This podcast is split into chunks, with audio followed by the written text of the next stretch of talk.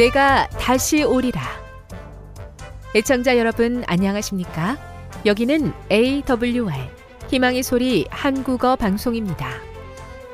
본 방송은 천국 복음을 온 세상에 전파하기 위해 제7일 안식일 예수재림교회가 설립한 세계 방송망입니다. AWR 희망의 소리는 유럽, 라틴 아메리카, 아프리카, 러시아, 아시아의 방송망을 통해 전 세계에 복음을 전파하고 있습니다. AWR 아시아 희망의 소리 방송국은 한국어 방송을 매일 8시간씩 송출하고 있습니다. 희망의 소리 방송은 인터넷과 스마트폰을 통해서도 언제나 청취하실 수 있습니다. 들으실 수 있는 인터넷 주소는 awr.org입니다. 이 시간 희망의 소리 한국어 방송과 함께 보람있고 유익한 시간 되시기 바랍니다. 내가 다시 오리라. 여기는 AWR 희망의 소리 한국어 방송입니다.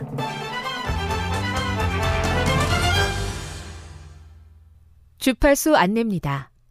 괌에서 송출하는 우리 방송은 한국 표준시로 새벽 1시 30분부터 2시 30분까지 11,755kHz로 새벽 2시 30분부터 3시 30분까지 3시 30분부터 4시 30분까지 15,530kHz로 새벽 5시부터 6시까지 9,890kHz로 4회에 걸쳐 송출하고 있습니다. 스리랑카에서 송출하는 우리 방송은 한국 표준시로 밤 9시부터 10시까지 15,530kHz로 우즈베키스탄에서는 새벽 3시부터 4시까지 새벽 4시부터 5시까지 9,760kHz로 타지키스탄에서는 밤 9시부터 10시까지 15,255kHz로 송출하고 있습니다. 애청자 여러분의 많은 청취 바랍니다.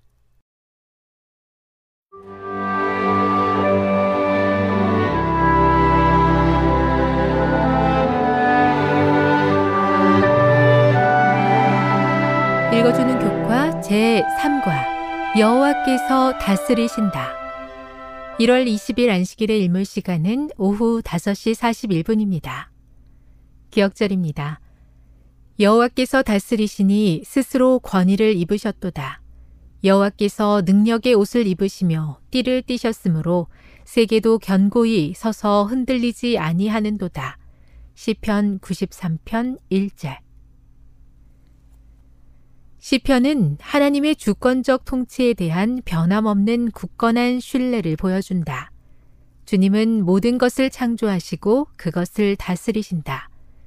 그분은 온 세상을 다스리는 왕이시며 공의와 정의로 세상을 통치하신다. 그의 법과 윤례는 선하며 이를 지키는 사람에게 생명을 준다.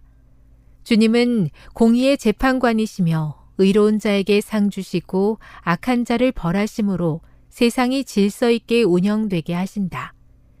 그 심판은 우리의 때가 아닌 하나님의 때에 이루어진다. 이스라엘과 맺은 하나님의 언약은 주님의 구원을 예언하기 때문에 세상을 안전하게 하는데 특별한 역할을 한다. 주님은 이스라엘을 당신의 귀중한 소유로 받으시고 모든 나라 가운데서 당신의 백성으로 삼으셨다. 주님은 당신의 언약에 신실하시며 그 양떼의 불충실과 때때로 자행되는 공공연한 반역에도 불구하고 변함없이 그들을 돌보신다. 따라서 주님의 주권적인 통치는 세상을 굳건히 세우고 안전하게 한다. 시편 기자들은 독자들이 이 근본적인 진리를 이해하고 이 세계관을 등대로 삼아 번영하고 하나님을 온전한 마음으로 섬기기를 원한다. 학습 목표입니다. 깨닫기. 여호와께서 세상을 다스리시는 방법을 이해한다. 느끼기. 죄와 고통이 가득한 세상이지만 하나님께서 다스리고 계시는 것을 느낀다. 행하기. 하나님과의 언약을 지킴으로 그분의 나라를 세우는데 동참한다. 다음의 내용을 안교소 그룹 시간에 함께 토의해 보십시오. 1.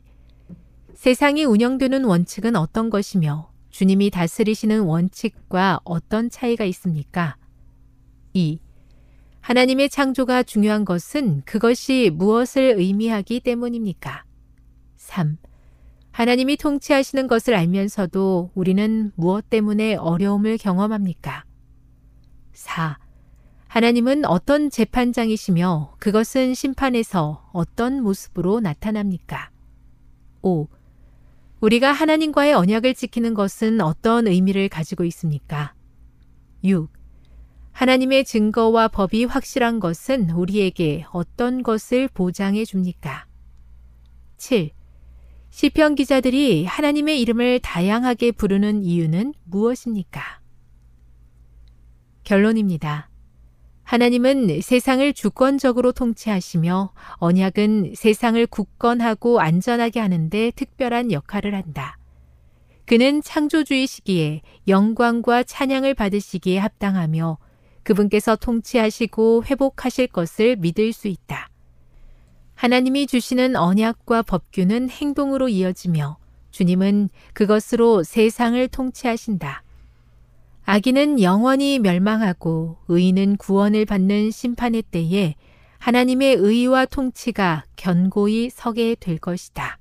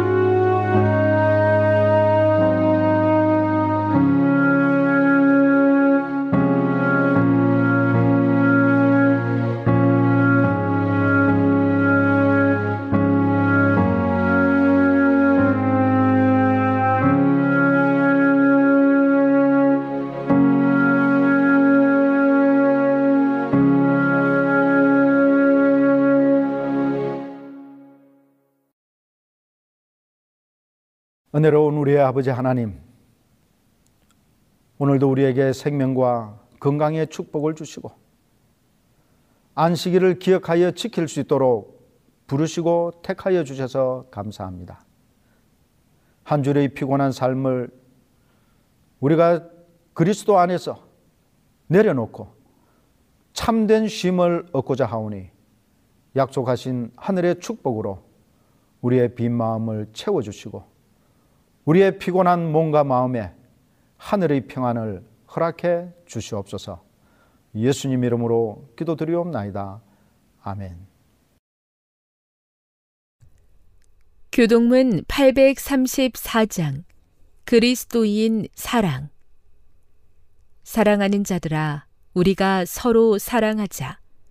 사랑은 하나님께 속한 것이니 사랑하는 자마다 하나님으로부터 나서 하나님을 알고 사랑하지 아니하는 자는 하나님을 알지 못하나니 이는 하나님은 사랑이심이라. 하나님의 사랑이 우리에게 이렇게 나타난 바 되었으니 하나님이 자기의 독생자를 세상에 보내심은 그로 말미암아 우리를 살리려 하심이라. 사랑은 여기 있으니 우리가 하나님을 사랑한 것이 아니요. 하나님이 우리를 사랑하사 우리 죄를 속하기 위하여 화목 제물로 그 아들을 보내셨습니다.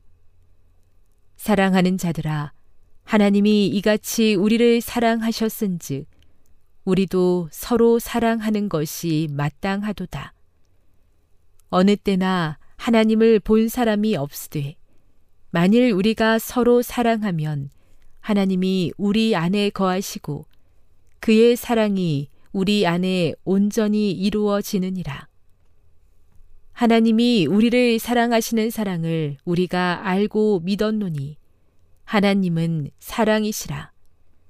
사랑 안에 거하는 자는 하나님 안에 거하고 하나님도 그의 안에 거하시느니라. 우리가 사랑함은 그가 먼저 우리를 사랑하셨습니다. 누구든지 하나님을 사랑하노라 하고 그 형제를 미워하면 이는 거짓말하는 자니 보는 바 그 형제를 사랑하지 아니하는 자는 보지 못하는 바 하나님을 사랑할 수 없느니라.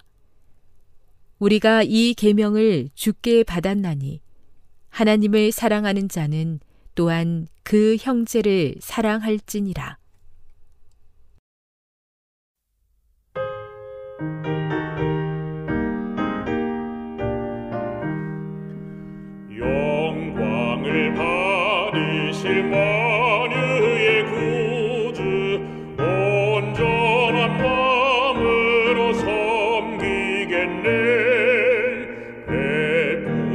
live.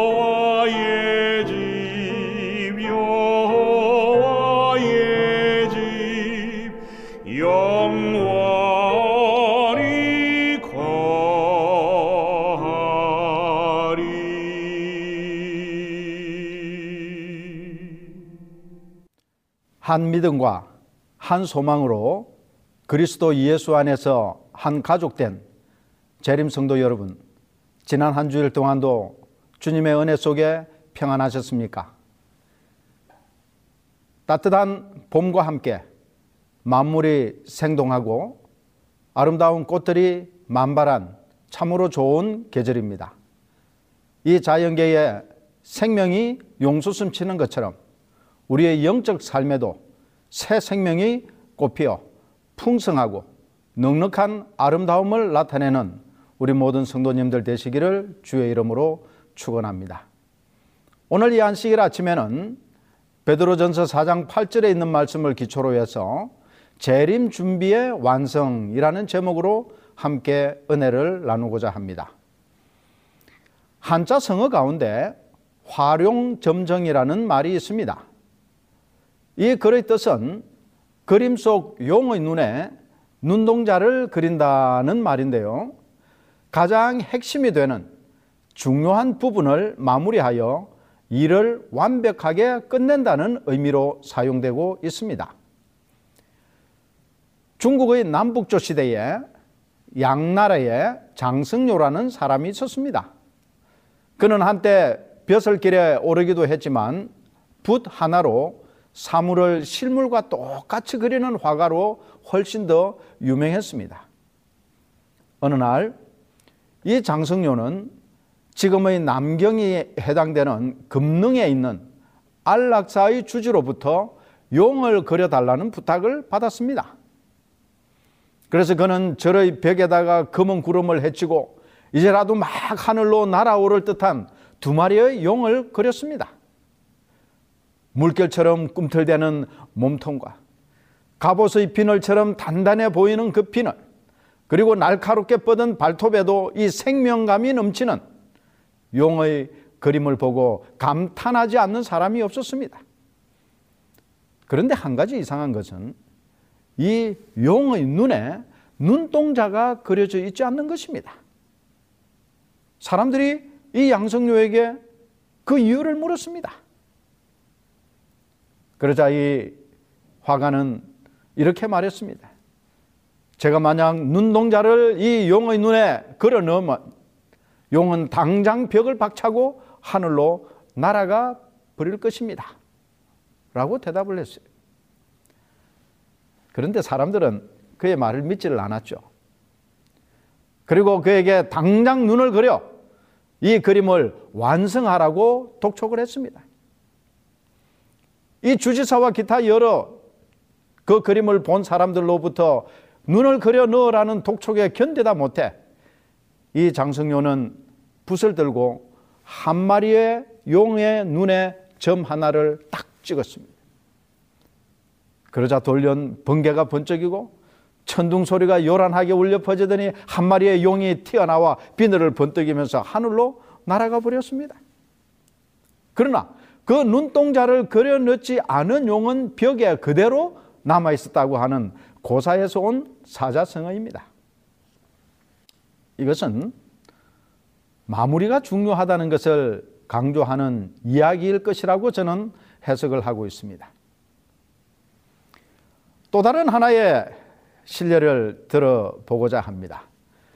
밀로의 비너스라고 알려진 아름답고 유명한 이 조각상은 대리석으로 만들어졌는데요. 그 길이가 204cm, 2m가 살짝 넘는 크기이고 1820년 밀로라고 하는 섬에서 발견된 이후에 큰 관심과 사랑을 받아온 작품입니다. 이 조각상을 발견한 프랑스의 리베르 후작은 당시 황제였던 루이 18세에게 이 조각상을 헌납했습니다. 그리고 이 루이 18세는 자신이 혼자 이것을 소장하기에는 너무 아깝다고 생각하고 루브르 박물관에 기증해서 보관하도록 하므로 오늘날까지 사랑받고 있는 조각상입니다. 그러나 이 조각상이 발견된 당시 정확한 출처나 기록물이 없기 때문에 단지 추측을 할 뿐입니다. 일반적으로 이 조각상은 기원전 2세기 후반에 만들어진 것으로 여겨지고 있고 두 발과 하반신을 덮는 옷의 표현이 헬레니즘의 특색을 나타내는 걸작품이라고 여기고 있습니다. 그런데 사실 이 두 팔이 없는 이 조각상은 좀 섬뜩하게 느껴져야 할 텐데 전혀 그렇지 않고 오히려 아주 매력적이고 관능미를 가지고 있는 그러한 조각상입니다. 그래서 이 미술 전문가들이 도대체 이 밀로의 비너스 상이 매력적이게 보이는 이유가 무엇일까? 그렇게 해서 굉장히 많이 연구하고 검토를 했습니다. 그 결과 그들이 이 전문가들이 내린 결론은 이 조각상을 매력, 매력 있게 보이게 하는 것은 다름 아닌 배꼽이었다고 합니다.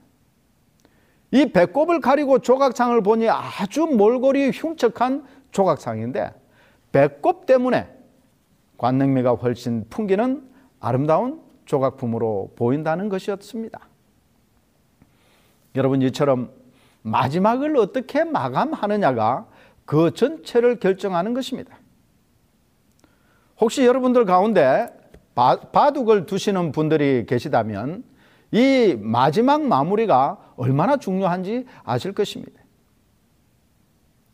어떤 일을 완성할 때, 때로는 정말 중요한 것이 더해져야 할 때도 있고, 또 때로는 아주 사소한 것을 소홀히 함으로 전체를 망가뜨릴 때도 있습니다.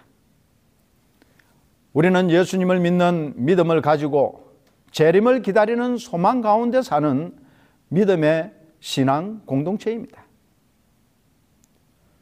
여러분, 우리가 가진 재림 신앙의 핵심이 무엇입니까? 그것은 바로 예수님의 재림입니다. 예수님의 재림으로 이 죄악된 세상의 역사는 끝나기 때문에 기독교인들은 예수님의 재림이 바로 세상의 끝이라고 생각하고 있었습니다. 심지어 예수님의 제자들도 그렇게 생각하고 있었던 것 같습니다. 그래서 그때가 언제일지 무척이나 궁금했기에 예수님에게 직접적으로 물었습니다. 또 주의 임하심과 세상 끝에는 무슨 징조가 있사오리까? 예수님과 제자들의 이 대화는 예수님께서 이스라엘 백성들이 그토록 자랑스러워하고 자신들의 생명과도 같이 여기는 이 예루살렘의 멸망과 파멸을 예언하실 때 그들은 너무나 놀라 질문한 것입니다. 왜냐하면 그들에게 있어서 이 예루살렘 성전의 파괴는 곧 세상의 끝이라고 여겼기 때문이었습니다. 그런데 이 제자들의 질문에 예수님께서 종교적 미혹들, 난리와 난리 소문, 전쟁들, 기근, 지진 이런 징조를 말씀하셨으나 이것들은 재림의 징조가 아니라고 말씀하셨습니다. 왜냐하면 마태복음 24장 6절에 있는 말씀을 보면 이런 일이 있어야 하되 아직 끝은 아니니라고 하셨기 때문입니다. 그러면 이러한 징조들은 무엇입니까? 예수님께서는 더욱 분명하게 말씀하셨습니다. 마태복음 24장 8절에 보면 이 모든 것은 재난의 시작이니라고 말씀하셨습니다. 즉 이러한 징조들은 재림의 징조가 아니라 말세의 징조라는 사실이 여러분 말세가 언제라고 생각하십니까? 사도 바울은 디모데후서 3장 1절에 너는 이것을 알라. 말세에 고통하는 때가 이르러라고 말했습니다. 그러면서 5절까지 여러 가지 말세에 일어날 징조들을 언급하고 있습니다. 성경에 기록된 내용들을 보면 자기를 사랑하고 돈을 사랑하고 자랑하고 교만하고 비방하고 부모를 거역하고 감사하지 않고 거룩하지 않고 무정하고 원통함을 풀지 아니하고 모함하고 부절제하고 사납고 선을 미워하고 배신하고 조급하고 자만하고 쾌락 사랑하기를 하나님 사랑보다 더하고 경건의 모양은 있으나 경건의 능력을 부인함 이런 것들이 언급되어 있습니다. 자, 사도 바울이 이처럼 말세에 나타난다고 한 이런 현상들이 언제부터 생겨나기 시작했다고 생각하십니까?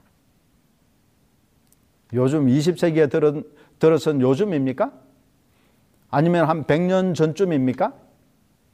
아니면 조선시대에 이런 일들이 시작되었습니까? 좀 더 거슬러 올라가서 노아시대 때 이런 일이 있었을까요? 여러분 사도 바울이 언급한 이런 말세의 징조들은 사실 아담과 하와가 범죄 후에 에덴 동산에서 쫓겨났을 때부터 시작되었습니다. 여러분 이 가인이 아벨을 살해한 이유가 무엇이었습니까? 그것은 가인이 가지고 있는 교만함과 비방과 무정함과 자기 사랑과 부절제와 원통함을 풀지 못함과 부모를 거역함과 거룩하지 않음과 경건의 능력을 부인하는 그러한 것이 바로 가인이 아벨을 살해한 원인이었습니다. 그러므로 이 세상은 아담이 범죄한 순간부터 말자였습니다. 각 시대마다 각 세대의 사람들에게 일어나는 말세의 징조를 통해서 세상에 임할 종말을 준비하도록 하는 것이었습니다. 자, 그러면 이제 본론으로 들어가서 재림의 징조는 과연 무엇일까요? 코로나19가 혹 재림의 징조라고 생각하시는 분 계십니까?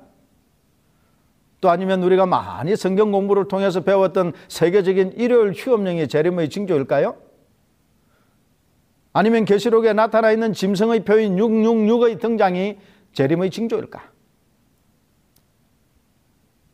또 일부 사람들이 이야기하기는 세계 단일 정부, 단일 화폐의 출현이 재림의 징조일까요?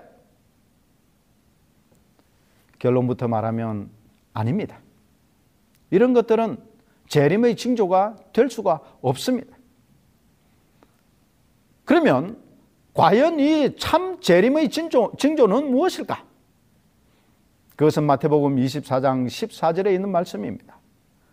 이 천국 복음이 모든 민족에게 전거되기 위하여 온 세상에 전파되리니 그제야 끝이 오리라. 복음이 온 세상에 전파되는 것. 이것이 바로 가장 확실하고 유일한 재림의 징조입니다.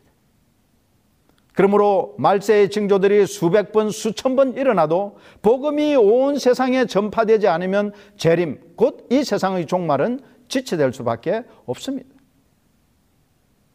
그러므로 오늘 이 말세의 또 다른 징조들을 경험하고 목격하고 사는 우리 재림 성도들, 하나님의 자손이요 거룩한 백성인 이 재림교회 교우들은 온 세상에 복음을 전해야 할 사명을 가지고 있습니다. 예수님의 재림이 우리의 선교 열정에 달려 있다는 말입니다. 우리 재림교회와 재림교인들에게 그처럼 선교를 강조하는 이유가 바로 재림의 징조와 직접적인 관계를 맺고 있기 때문입니다. 다시 한번 묻겠습니다. 재림의 가장 확실한 징조는 무엇이라고요? 네. 복음 전파입니다. 그러면 우리는 이 재림 준비를 어떻게 해야 할까? 말씀을 전해야 하는데 여러분 그렇게 하고 있습니까? 대부분의 우리 교우님들이 다른 사람들에게 전도하지 못하는 이유를 이렇게 말씀하시는 것을 모아보면 대개 다음과 같습니다. 제일 많이 아, 대답하는 이유, 이유 는 아는 게 없어서라고. 아는 게 없어서. 또 많이 하는 전도하지 못하는 이유는 시간이 없어서. 그리고 용기가 없어서. 말주변이 없고 성격이 내성적이라서. 기타 등등. 참 이유도 많고 핑계도 많습니다. 예전에 제가 시무하던 교회에 한 초신자가 운영, 운영하고 있던 슈퍼마켓에 방문차 가끔 들릴 일들이 있었습니다. 근데 그분이 일하는 그 사무실에 들어가면 이런 글귀가 붙어 있었습니다. 포기하는 사람은 핑계를 찾고 도전하는 사람은 방법을 찾는다. 제가 이 말이 어디에서 왔을지 그 출처를 좀 찾아보려고 인터넷을 검색을 했는데 알 수가 없었습니다. 그런데 이와 비슷한 말이 어느 방송사 드라마, 어, 그 닥터 김사부라고 하는 그 드라마의 대사에 있다는 것을 알았습니다. 많은 생각을 하게 하는 아주 좋은 글귀여서 지금까지 제 기억에 남아 있습니다. 여러분은 어떤 부류의 사람입니까? 포기하는 사람입니까? 아니면 도전하는 사람입니까? 근데 사실 그 어느 것도 참 쉽지는 않습니다. 전도를 포기하자니 마음에 또 양심에 갇히게 되고 마음에 부담이 많이 돼요. 그러나 또 도전해 보려고 하면 이 또한 쉽지 않습니다. 그렇지 않습니까? 그런데 사실 우리로 하여금 전도를 어렵게 하는 것은 이 전도에 대한 개념을 너무 단편적으로만 인식하고 있기 때문입니다. 우리가 일반적으로 전도라고 하면 우선 성경을 들고 사람들을 만나서 내 시간을 내어서 내가 그 사람에게 무언가를 설명하고 가르쳐야 한다는 고정관념을 가지고 있습니다. 그렇지 않습니까? 물론 그렇게 하는 것이 전도의 한 방법이기는 하지만 그것이 전도의 전부나 전도 그 자체는 아닌 것입니다. 이런 유의 방, 이런 유의 방법을 통해서 전도를 할 수 있는 사람들은 그렇게 많지 않을 것이라고 생각해요. 예수님을 믿고 재림을 기다리는 모든 재림 교인들이 모두가 다 이런 방법의 전도만을 할 수 없는 것이 오늘날 현실입니다. 또 아니면 천명 선교사나 PMM 선교사나 아니면 이 작업 선교사처럼 생업을 포기하고 외국으로 가서 복음 전도에만 전념할 수 있는 사람은 더더욱 많지 않을 것입니다.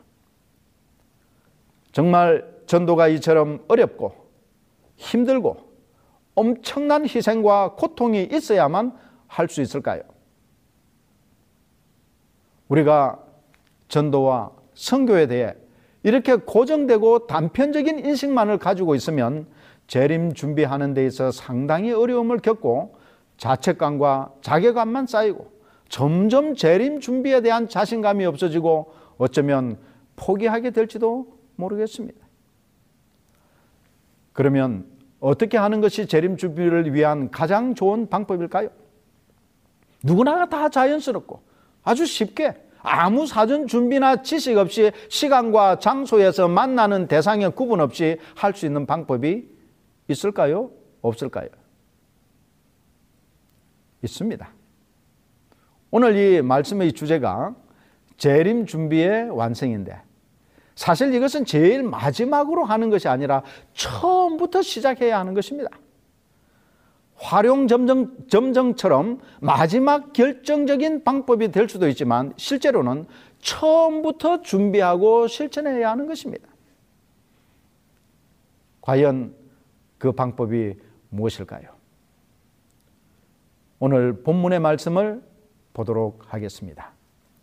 베드로전서 4장 8절의 말씀입니다. 무엇보다도 뜨겁게 사랑할지니 사랑은 허다한 죄를 덮느니라. 재림의 분명하고 명확한 한 가지 징조는 천국 복음이 땅 끝까지 전해지는 일이고 이 일을 위해서 수많은 사람들이 수많은 방법과 전략을 실행하고 있습니다. 우리 교회만 하더라도 의료 사업이 있습니다. 교육 사업이 전 세계적으로 행해지고 있습니다. 출판 사업을 통해서 복음이 전해지고 있습니다. 구호 사업을 통해서 가난한 자들에게 복음이 전거되게 합니다. 식품 사업들을 통해서 우리의 먹고 마시는 일에 관여된 사업들을 하고 있습니다. 다 좋은 것들입니다. 그리고 이러한 것들은 반드시 해야 할 사업들이 그러나 이 모든 활동들 가운데서 활용점정, 즉 재림 준비를 완수하는 것은 바로 사랑입니다. 왜냐하면 말세에는 많은 사람의 사랑이 식어지기 때문에 이 사랑을 다시 불붙이고 회복시키는 것이 가장 핵심 사항인 것입니다. 예수님께서 하나님이셨지만 인간의 형태를 가지고 이 세상에 오셨던 것은 사랑 때문이었습니다. 3년 반 동안 공중봉사를 하셨던 것도 참 사랑을 보여주기 위함이었습니다. 십자가에 죽으심은 이 사랑의 완성입니다. 예수님의 사랑과 희생과 죽음과 그 피는 우리의 죄를 덮어주기 위한 그 한 가지 이유 때문이었습니다.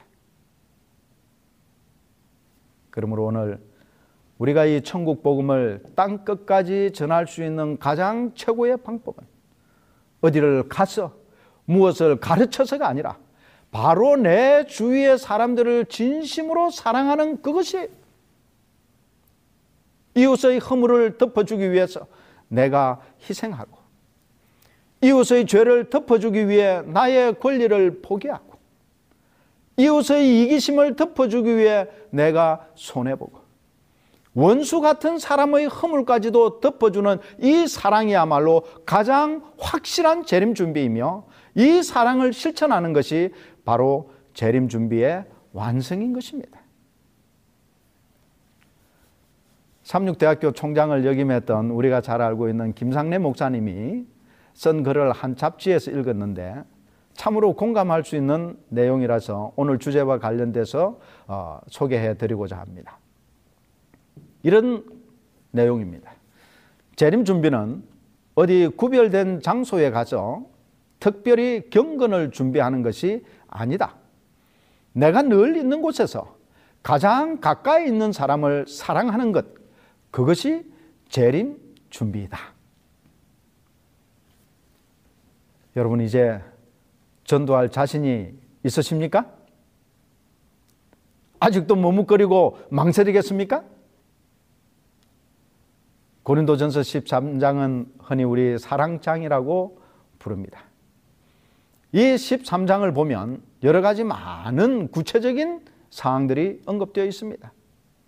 방언을 말하고 천사의 말을 하고 예언하는 능력이 있고 내가 가진 모든 것으로 다른 사람을 구제하고 심지어 내 몸을 불사르게 내어주는 순교의 행위도 언급하고 있습니다. 이것은 복음 전파를 위해 하나님의 백성들이 했던 일들을 요약한 것이 그런데 이러한 위대한 행위들보다 더 중요한 것은 무엇이라고 말하고 있습니까? 고린도전서 13장 3절에 사랑이 없으면 내게 아무 유익이 없느니라. 사랑이 없으면 내가 내 몸을 불사르게 내어준다 할지라도 사랑이 없으면 아무 유익이 없다는 것이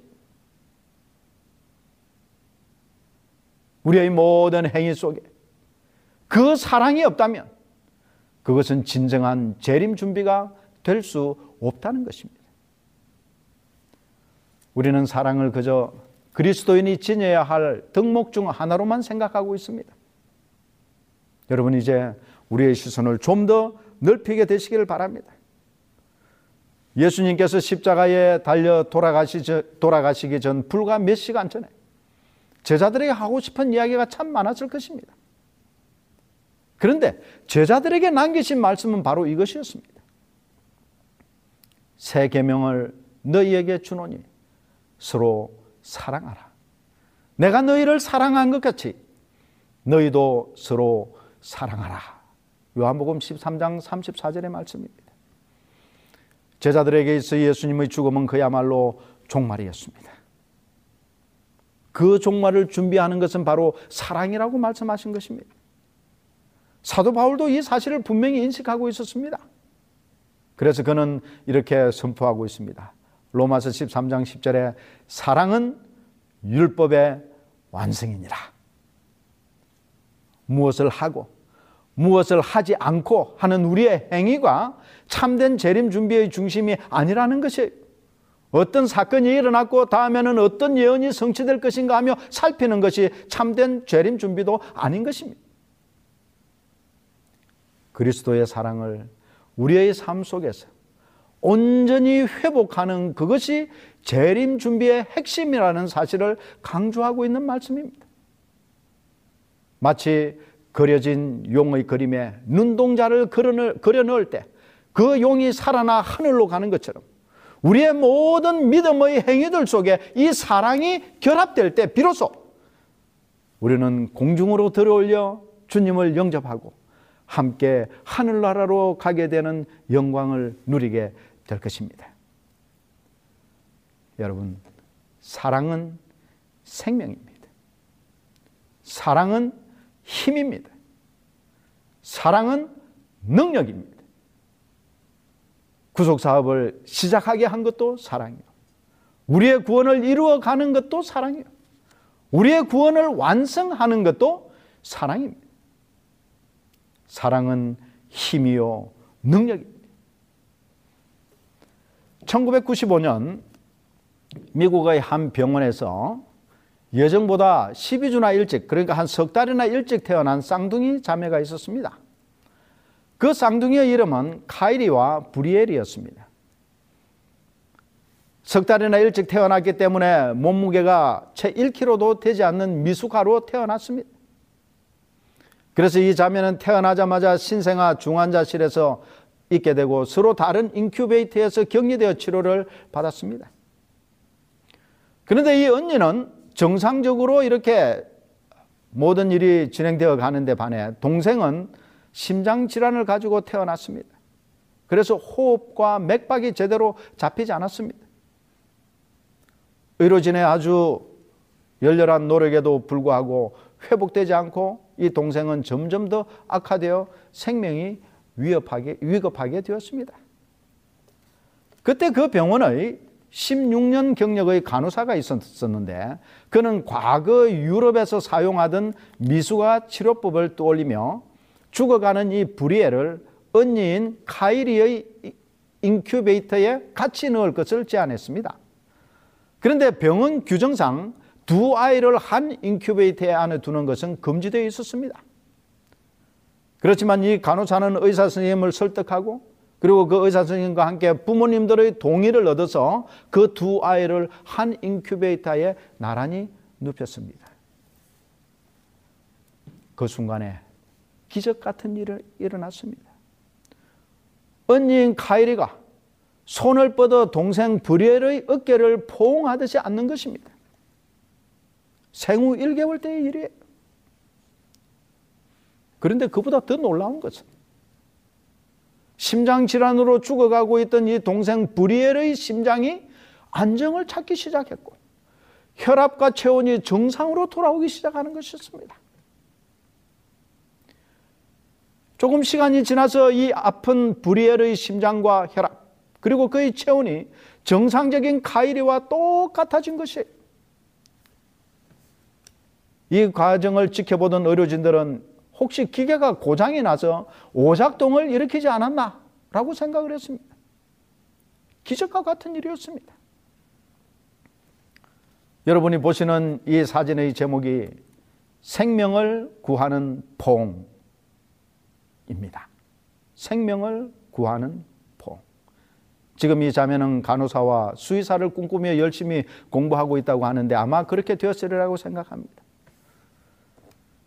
여러분, 진정한 사랑은 생명을 살립니다. 오늘 내 가족, 내 이웃, 내 친구들, 내 직장 동료,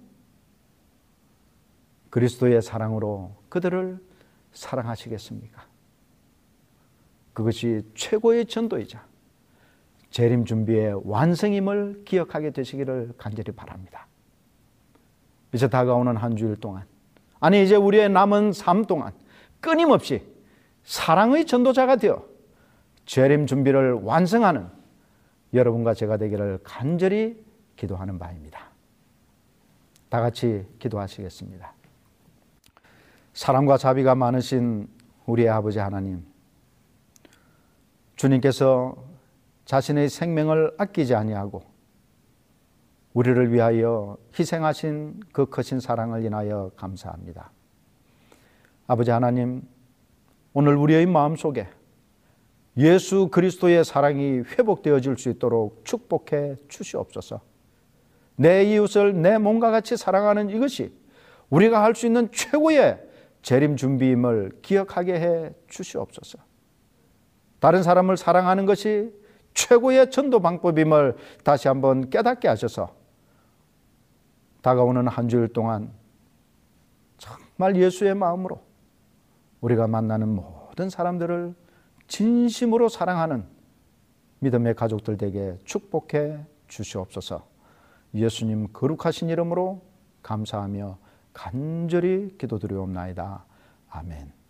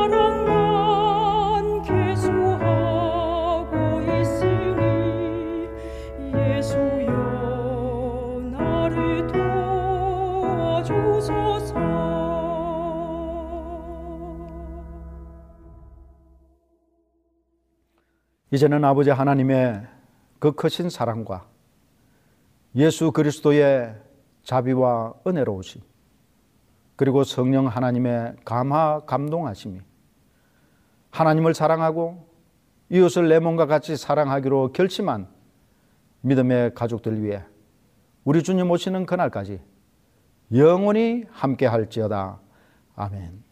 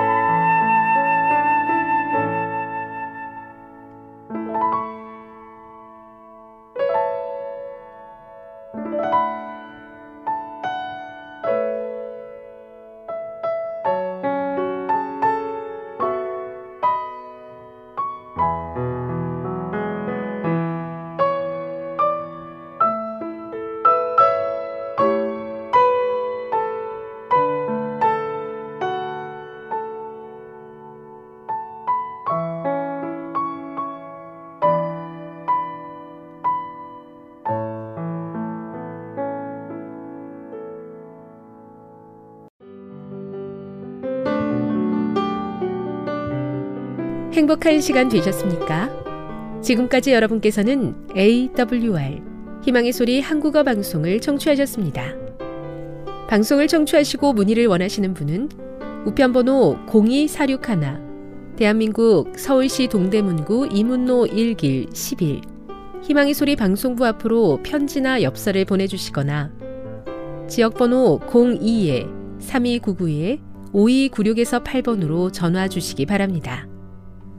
지금까지 함께 해주신 애청자 여러분들께 감사드립니다. 애청자 여러분, 다음 이 시간까지 하나님 안에서 늘 평안하십시오. 감사합니다. 내가 다시 오리라. 여기는 AWR 희망의 소리 한국어 방송입니다.